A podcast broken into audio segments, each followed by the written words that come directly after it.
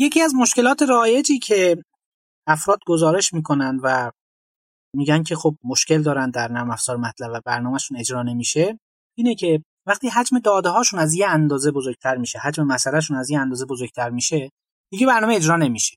و پیام خطایی هم که بهشون نمایش داده میشه اینه out of memory. یعنی مموری تمام شد. حافظه به اندازه کافی موجود نیست. منظور از مموری اینجا حافظه رم هست. حافظه ای هست که برنامه ها اونجا دارن اجرا میشن. و خب این اگر رم به اندازه کافی وجود نداشته باشه طبیعتا خب گنجایش لازم وجود نداشته باشه برنامه ها نمی‌تونن اجرا بشن.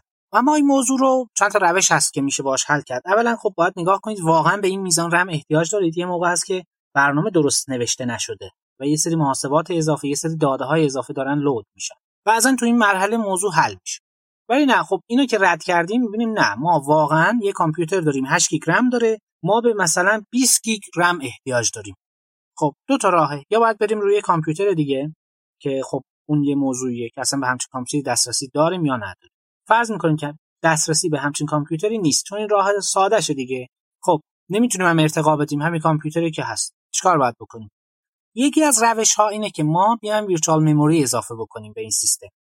بخشی از hard drive مون رو بخشی از hard disk مون رو به عنوان رم تعریف بکنیم که این امکان توی بخش system properties توی control panel حالا تو نسخه های مختلف ویندوز جاهاش متفاوته. مثلا رو My Computer اگر راست کلیک کنید اونجا توی system properties هست. بخش advanced تو بخش performance اگر برید search هم بکنید هست. مثلا adding virtual memory search کنید توی گوگل میاد. که مثلا می‌تونید به عنوان مثال فرض کنید یه پارتیشن از هارد 30 گیگ فضای خالی داره.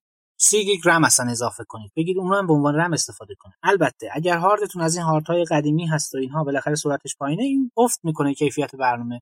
ولی اگر مثلا از این هاردهای جدید و SSD و اینها هست خب خیلی طبیعتا می‌تونه اثر خودش رو بذاره و اونقدر کاهش پیدا نمی‌کنه. مثل مثلا استفاده از هاردهای در واقع کلاسیک نیست. به هر حال به خوبی رم هیچ وقت نخواهد بود. اینو حتما در نظر داشته باشید. ولی به هر حال مشکل رو حل می‌کنه. یه ذره performance degrade میشه کاهش پیدا می‌کنه ولی به هر حال خب می‌تونید با همون کامپیوتر کار خودتون انجام یعنی در واقع کاری که باید انجام بدید اینه بخشی از هارد رو یا یک پارتیشن یا چند تا پارتیشن رو اختصاص می‌دید به عنوان یک رم ثانویه یک رم مجازی یک virtual memory و بعد خب دیگه بقیه رو خود سیستم عامل می‌بره جلو. و البته اینو مد نظر داشته باشید. خب باید نرم MATLAB رو ببندید دوباره باز کنید. بعضا حتی کامپیوتر رو باید reset کنید. بسته به config سیستمتون و نوع پیکربندیتون که مطمئن باشید که این اعمال شده. بعد توی Task Manager با Control Shift Escape هم می‌تونید رو ببینید. آمارهای مربوط به سیستمتون مشخصه که میگه چقدر memory دست شما هست چقدرش available چقدرش physical memory چقدرش virtual ه در مورد همین ها صحبت می‌کنه.